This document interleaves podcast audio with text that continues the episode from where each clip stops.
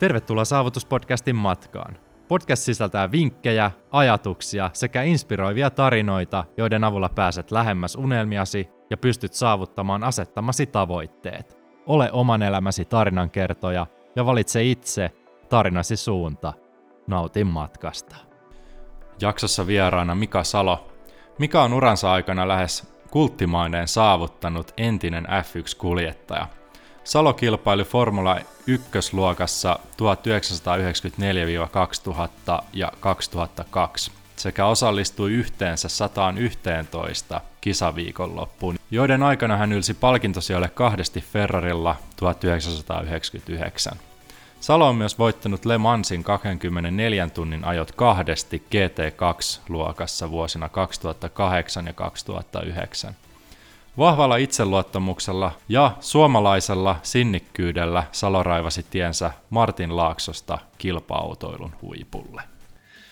Tervetuloa Saavutuspodcastiin, Mika. Kiitos paljon.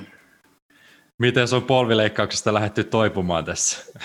Onko ihan ei, kunnossa? Se oli ihan, pikku, se oli ihan pikkujuttu, vaan ei se, tota, mulla on molemmat polvet fiksattu pari kertaakin, että joskus aikoinaan aikoinaan kävin juokseen niin paljon noita ratoja ympäri asfaltilla juossun, niin molemmat polvet on vähän kärsinyt siitä ja tota, sitten niitä pitää välillä ne kierrukot vähän fiksailla. Okei, okay, mahtavaa, eivät häiritse tällä hetkellä elämistä. Onko sulla mitään suurempia loukkaantumisia uran aikana tullut? Voitaisiin ne käydä vaikka tähän alkuun läpi, kun on ajankohtainen asia. On niitä ollut jo aika paljonkin, mutta ei mitään semmoista niin vakavaa. Okei, okay, selkärangalla mursin Toyotalla joskus kolmesta kohtaa ja tuli puolen vuoden tauko ja, ja tota, keuhkoa mulla on leikattu pari kertaa ja molemmat olkapäät, molemmat polvet, kaikkea tuommoista pientä. Että kyllä niitä on sattunut. Ne sattuu yleensä aina testeissä, kun kokeillaan kaikkea uutta, niin, uutta, niin ne menee, menee silloin, silloin sitä autosta saattaa hajoa jotain ja sit sitä on vähän matkustajana. Testeissä noin mun, mun ainakin niin kuin suuri osa käynyt. Okei. Onko, sulla, onko noista mikään sellainen, mikä rajoittaisi millä tavalla elämää tällä hetkellä? No joo, no silloin nuorempana niin mulle sanottiin, että tuut kärsiä vanhempana sit noista kaikista murtumista ja leikkauksista ja kaikista mitä on tehty, niin mä sanon, että paskat, että ei tunnu missään. Ja kyllä vähän tuntuu, tuntuu kieltämättä nykyään, että kyllä, kyllä mä joudun treenaamaan edelleen koko ajan ja venyttelee paljon ja tekee, tekee paljon liikku, liikuntaa, että tota, pysyy kunnossa. Okei, voidaan mennä tuohon toho vähän myöhemmin. Voitaisiin vähän mennä uran, uran alkuaikoihin. Olet uran uurtaja tässä autourheilun parissa täällä Suomessa. Miten sä alun perin päädyit niin kuin autoilun parin, kautta karttinkia ajamaan ja siitä sitten isoilla stepeillä tuonne maailman näyttämöille? No tota, siis mä asuttiin silloin, äh, kun mä olin nuorempi, viisivuotias, mä asuttiin Keimolan lähellä Vantaalla ja tota, sieltä kuului sitä ääntä aina ja totta kai mä vinguin isälle, että mennään kattoon siitä se lähti pikkuhiljaa vaan ja mä rupesin ajaa kilpaa niissä kerho, kerhomestaruuskisoissa saman tien ja viisivuotiaana mä ajanut mun ensimmäistä kertaa.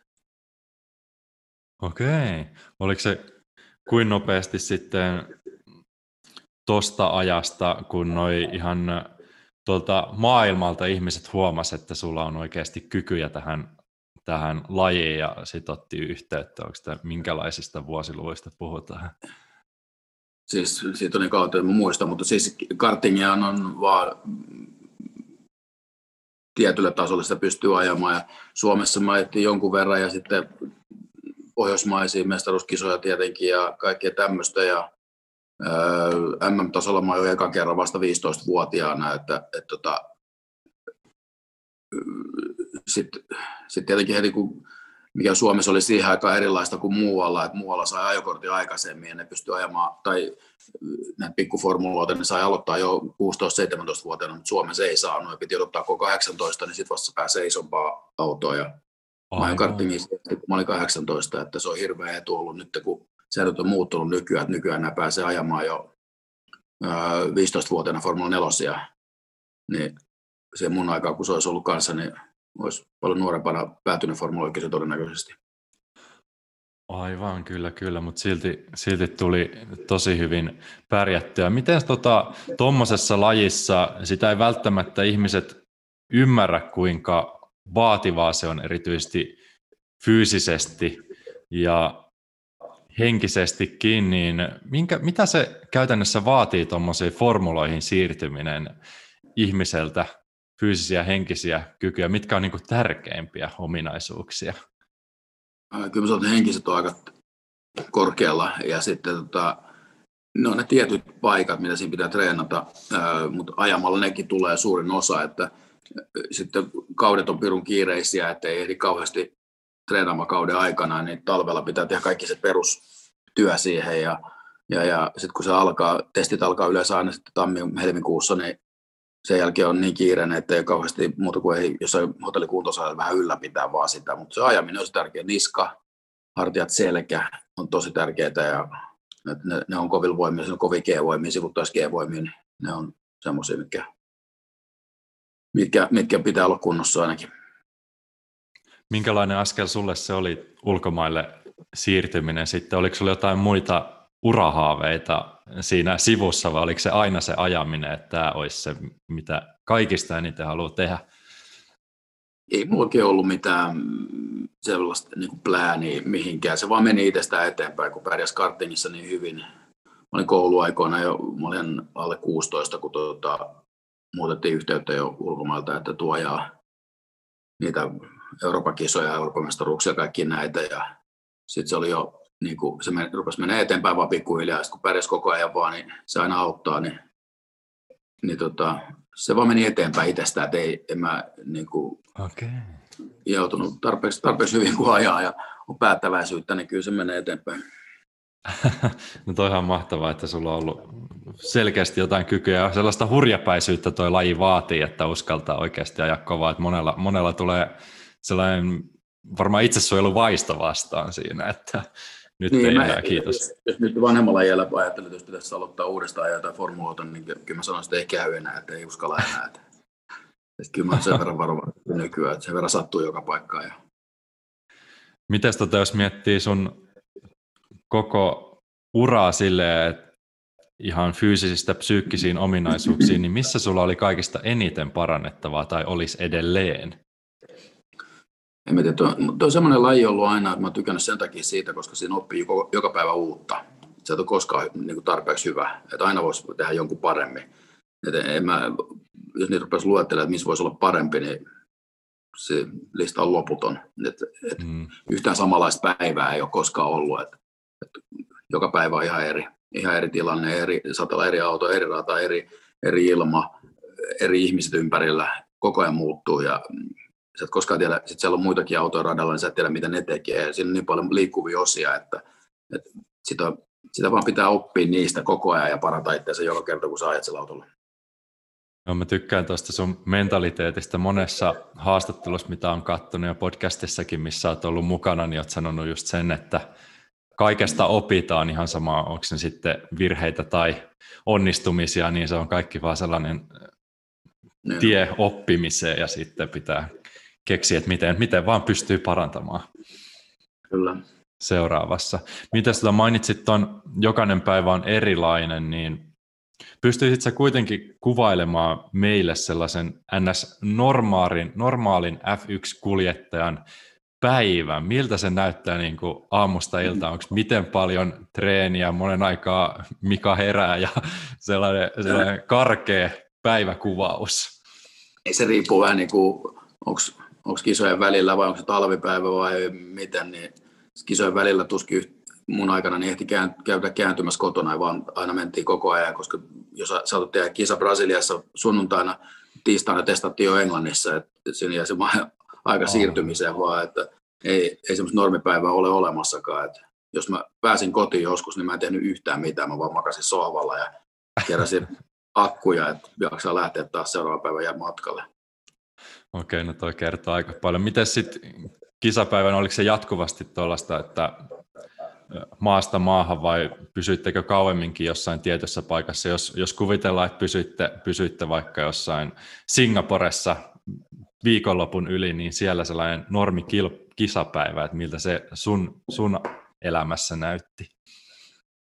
mun aikana oli, väitti, tota, vähän eri lailla, että oli vielä no, treenit oli samalla perjantain kaksi, lauantain yksi, sitten oli aikaa jo. Ja sunnuntaina meillä oli vielä warm aamulla, että piti joka aamu herää piru aikaisin ja oli pitkiä päiviä siellä radalla ja, ja, ja, ja mm, siitäkin vaan oppi koko ajan sen, että mitä iisimmin ottaa se päivän ja enemmän energiaa siihen ajamiseen, että ei säädä turhia siellä ulkopuolella, vaan aina kun autosta pois, niin käy Insien kanssa läpi ne hommat ja saman tien takaisin omaan huoneeseen ja yrittää vaikka nukkua, jos pystyy nukkuu tai katsoa jotain leffaa tai jotain, että ihan mahdollisimman iisisti ottaa ne päivät, että istuu tai makaa, makaa vaan, mutta ei pääasiassa, se, ettei säädä siellä, kun se energia on ylimääräisen. Oh, niin, kyllä, kyllä. Miten siellä tota... on paljon sponsoreita ihmisiä, ketkä haluaa tavata ja haastatteluja sovittu ja kaiken näköistä, niin, niin, niin niitä yritettiin vaan vähentää ja sen takia se tarvittiin, tarvittiin niin paljon ihmisiä ympärillä vähän auttamaan sitä, että pystyy tekemään sen oman duunissa. Kuinka paljon sä pystyit itse henkilökohtaisesti vaikuttamaan siihen päivärytmiin, harjoitteluun ja noihin sponsoritapaamisiin kautta syömiseen? Oliko siinä kuinka paljon valinnanvaraa? On siinä kyllä mä sanon, että miten mä haluan, koska mä haluan syödä ja, ja miten. Ja, ja tota, tietenkin haastatteluita tämmöistä, että tiimi päättää ne aina ja, ja sponssitapaamiset ne päättää ne. Et tota, jos mulla on omia, omia vieraita, niin sitten mä yritän saada niillekin aikaa vielä, mutta yleensä, yleensä niin tota, kyllä mä sanon ne ajat, koska mä haluan syödä ennen kuin mä menen autoon. Ja, mm. ja tota, ennenkin saa ja ennen aikaa jo ja nää, niin kyllä ne, ne oppii aika nopeasti sitten, niin, että se on, niin, kyllä se, se pystyy tekemään helpoksikin, jos haluaa.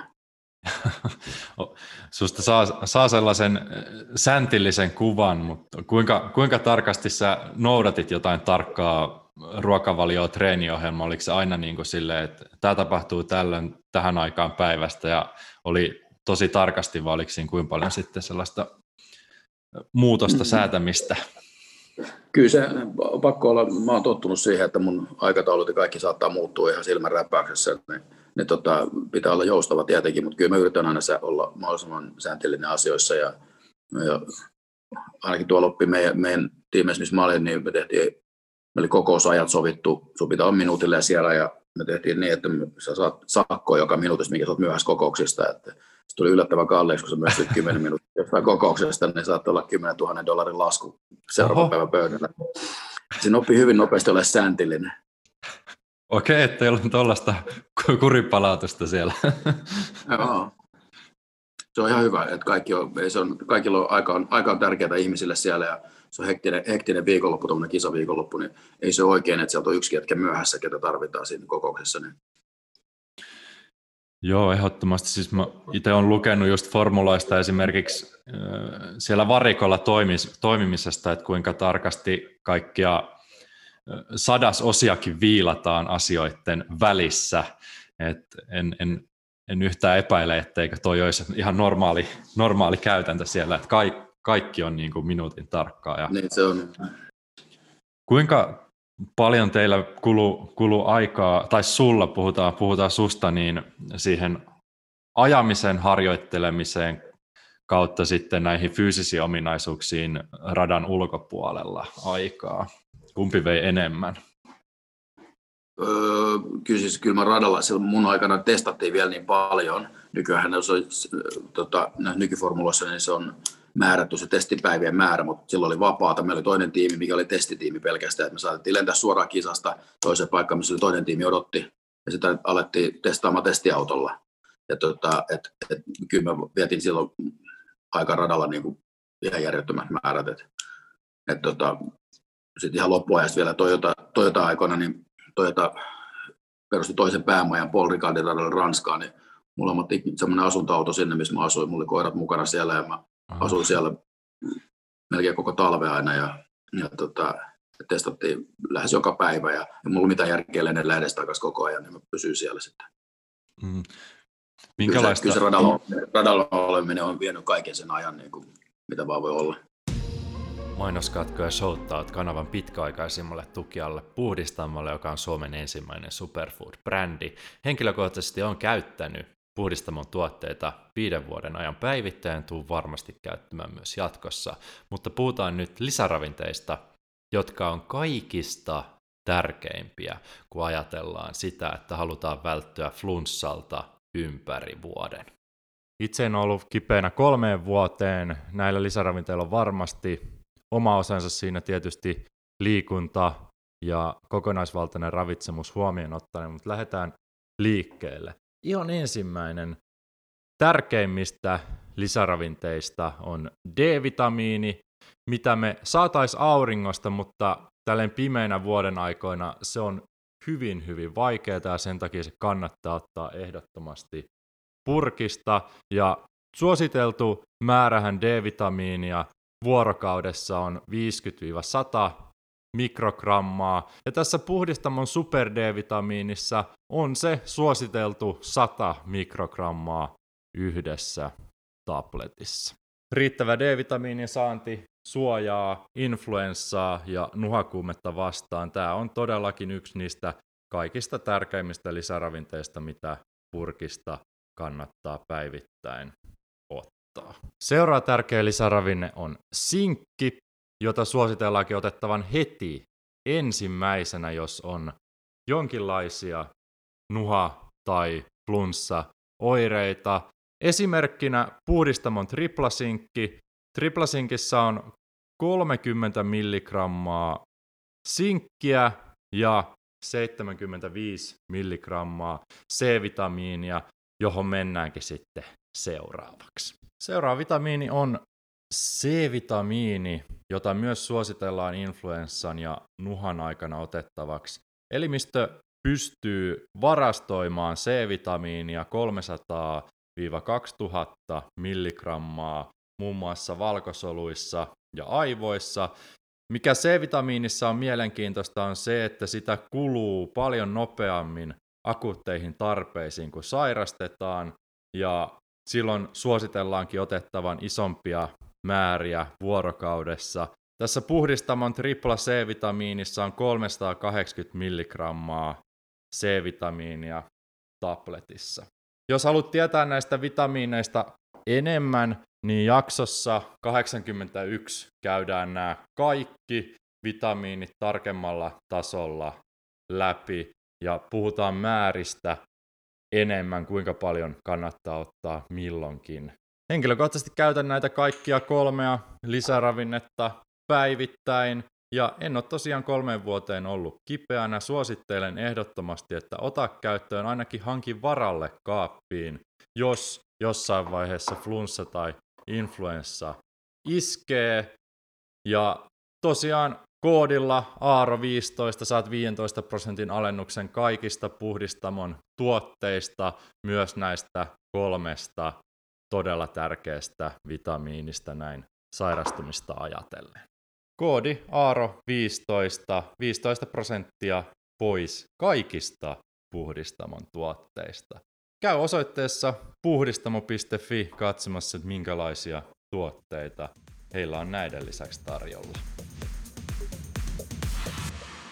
Voitko kuvailla vähän tarkemmin sellaista testiä jo päivää esimerkiksi, mitä se oli, kun ehkä vähän tosi harva ihminen, ihminen oikeasti ymmärtää, että miltä se sun harjoittelu sitten kuitenkin näyttää?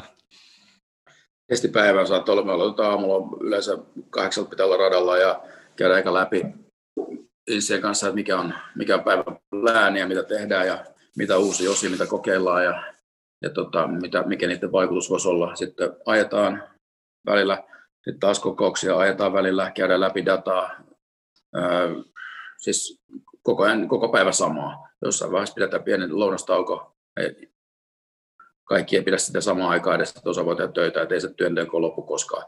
Sitten illan lopetetaan, kun pimeät rupeaa tulee ja sitten käydään läpi, mitä ollaan saatu aikaiseksi päivän aikana ja käydään videokeskustelua esimerkiksi tehtaan kanssa, mitä me tarvitaan uusia osia, millä sitä autoa saadaan nopeammaksi. Ja, tota, kyllä se saattaa mennä sinne 90 illalla ja sitten nukkuu ja seuraava päivä taas sama, että saat olla neljä päivää putkea tuommoista. Ennen, sitten sit taas seuraava kisa. Kuinka isoilla tiimeillä te tota, pyörititte? About? Siis riippuen tiimistä, että joku niin kuin Toyotalla oli yli tuhat henkilöä töissä. Okay. Kahta, autoa, kahta autoa varten. Et, et, tota, joku toinen tiimi, missä no Ferrarilla varmaan oli vielä enemmän, vaikka se pari tuhatta ihmistä vähintään töissä. Ja, ja tota, kyllä, se, kyllä niissä kaikissa on se, se vaan vaatii sen, että se tehdas ei voi pysähtyä koskaan, koska se kehitys, pienetkin, pienetkin osat, jos tässä auto saadaan 10-20 nopeammaksi per kierros, niin se on kaikki kotipäin aina ja mm-hmm. sitä varten testata.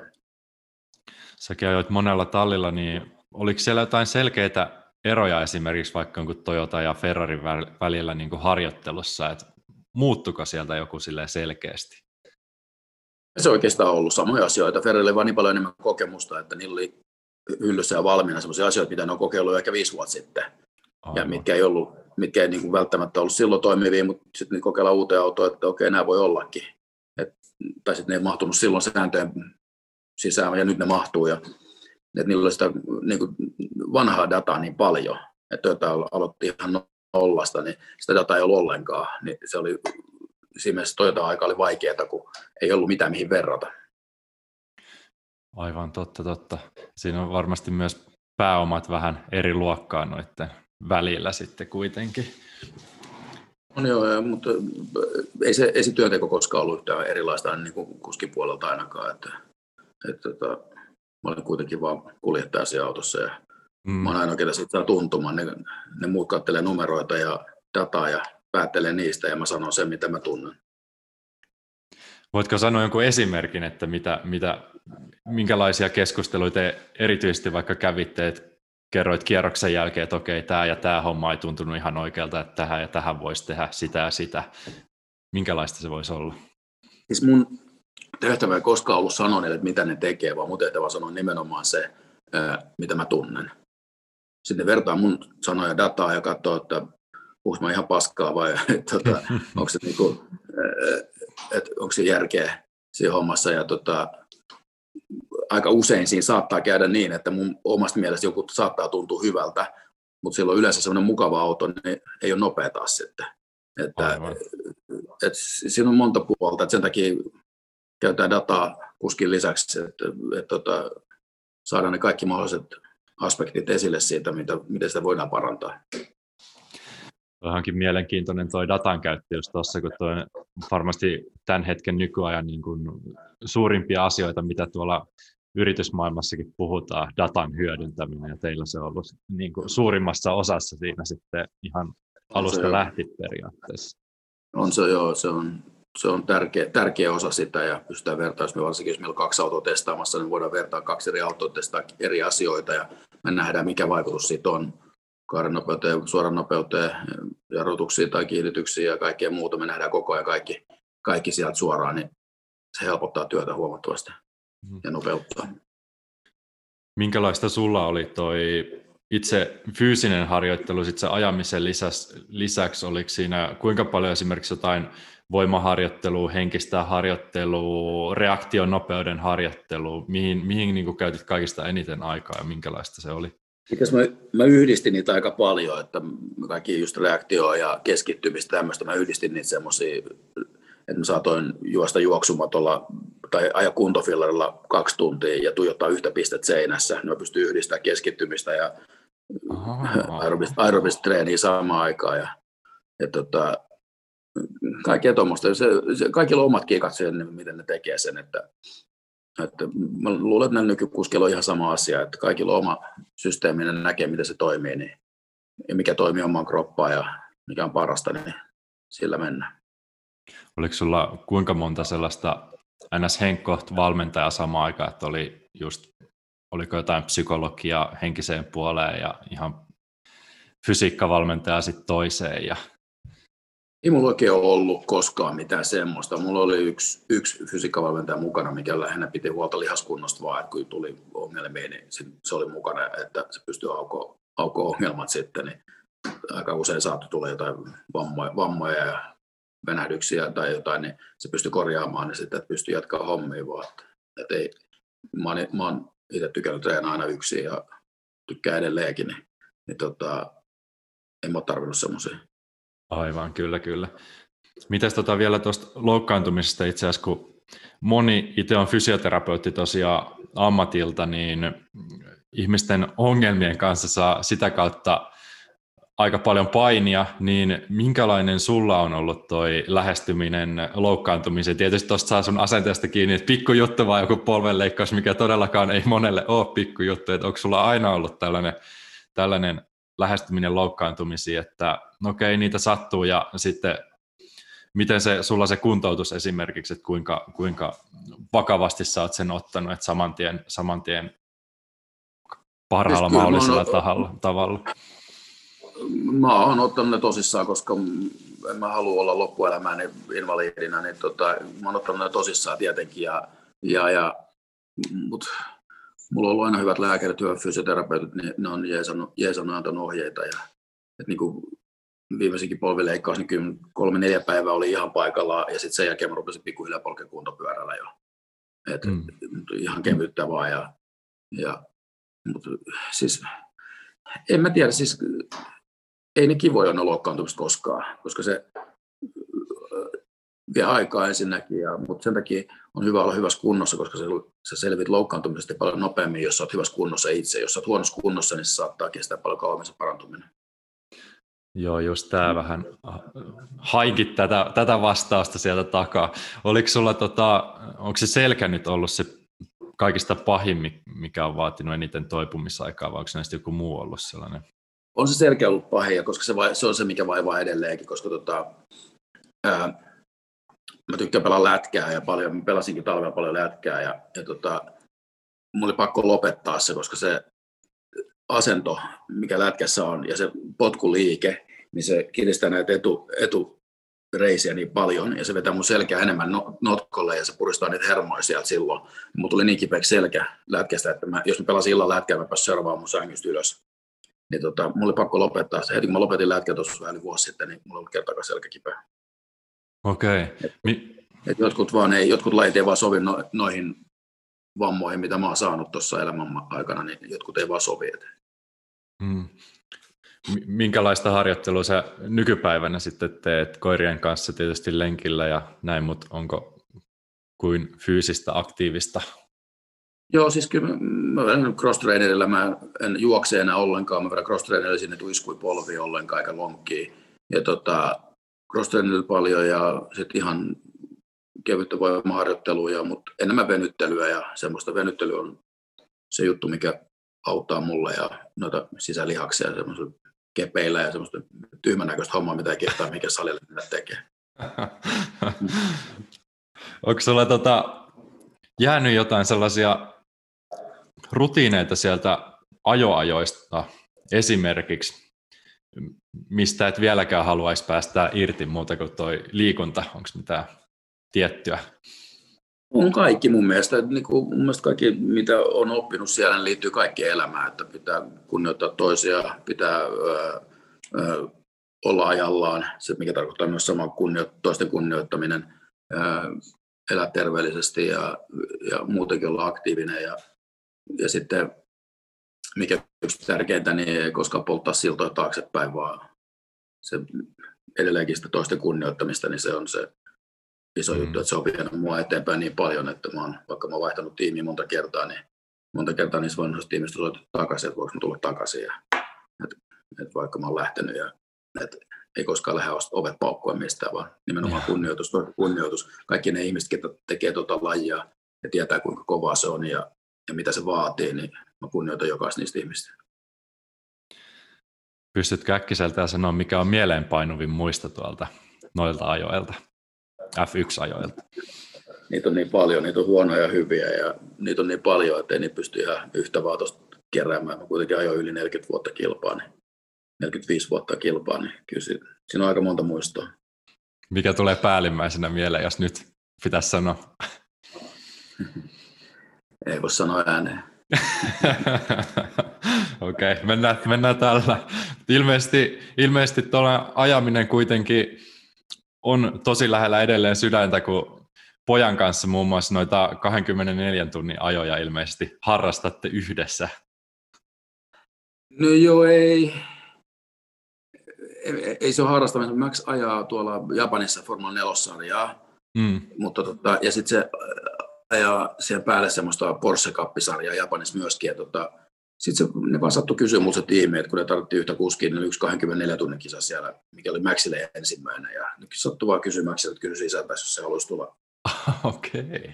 ajamaan, niin mä, miksei, mä en ole ajanut vähän aikaa mitään. Niin, ja sitten se on Maxin kanssa ajaa sama, samalla autolla vielä kisa, niin se oli itse asiassa ihan hauskaa. Ja, ja me pärjättiin ihan hyvin ja se oli Maxille hyvä kokemus ja mä sain pitkästä aikaa ajaa.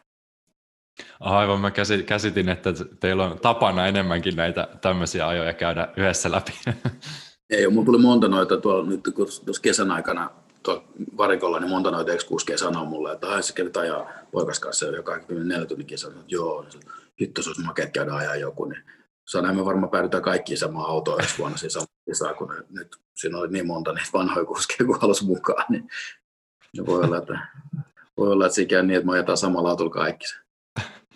Tuleeko sulla tommoseen äh, kilpailuun sit valmistauduttua sen ihmeellisemmin vai meet vaan ajamaan, kun mukavaa on? Ei, ei, sit, ei kyllä se valmistautuminen ihan samanlainen niin kuin, kuin mihin tahansa. Mä oon ajanut 24 tunnin kisoja paljon, että se on, mä tiedän, että se on fyysisesti ja henkisesti tosi raskas.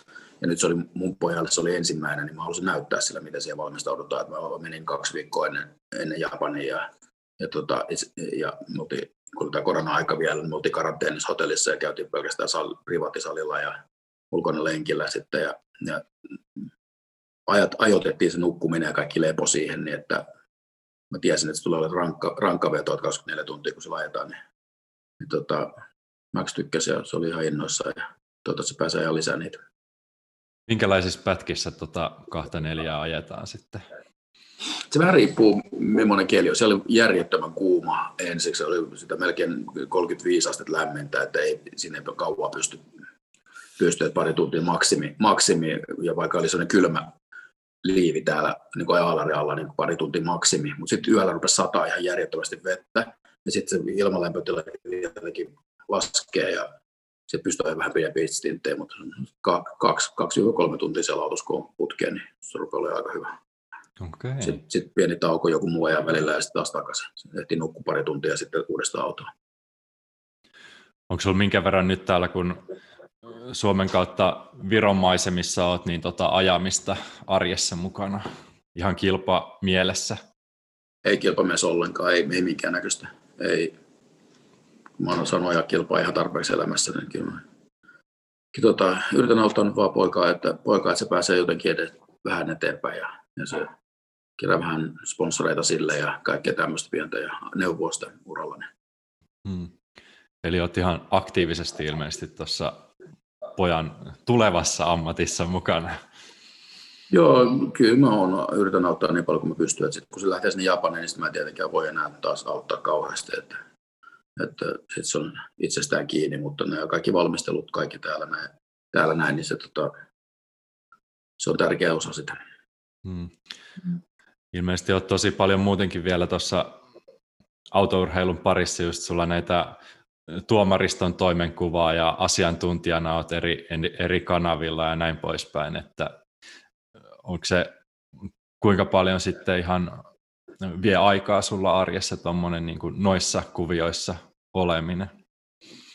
Siis ei mulla oikeastaan muuta elämää ole kuin edelleen, että kun ei mitään muuta osaa oikeastaan, kun koko elämä pyörin noiden autojen kanssa, niin kyllä siihen liittyy melkein kaikki, että, että tota, ei vaan niin kuin, oikeasti kiinnostaisi mikään muu, että kyllä se on niin kuin kaikki, kaikki siinä, että, että se on ihan kiva, että Maxkin rupesi ajamaan, että voi vähän elää sen kautta sitä fiilistä vielä uudestaan.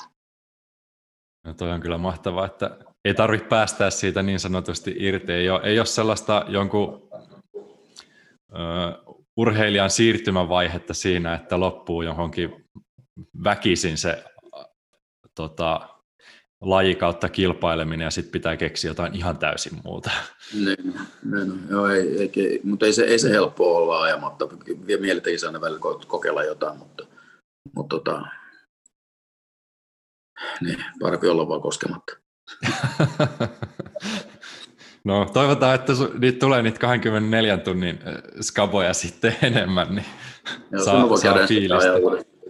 Jos tuo korona tuosta helpottaa ja pääsee Japaniin uudestaan, niin kyllä tota, se 24 tunnin kisa voisi olla ihan hauska.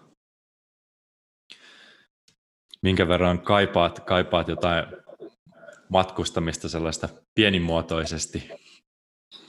No sitä mä oon joutunut tekemään aika paljon muutenkin, että, että tota, no tuomarihommat vaatii sen ja, ja tota, sitten on vaan tuossa mä kävin noin kaikki viimeiset kisat, kolme viimeistä putkea, niin mä olin ne tuomarina ja olisi kyllä aika muista, että, että semmoista hygienikuplassa joutuu elämään ja koronatestejä tehdään joka neljäs päivä, neljäs päivänä tikkun enää ja että ei se hauskaa ole ollut, mutta, mutta tota, ei sille voi mitään, että on tottunut matkustaa, niin sitä vaan matkustaa koko ajan, että en mä, en mä monta päivää putkea missään.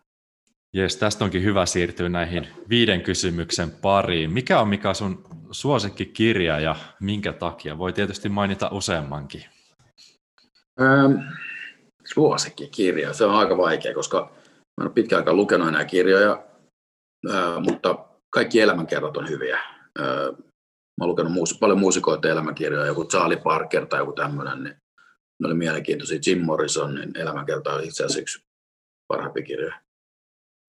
Sustakin on itse asiassa kirja kirjoitettu. Onko siinä nyt kaikki salaisuudet ja paljastukset tuolta uralta sitten, jos haluaa tietää enemmän Mikasta?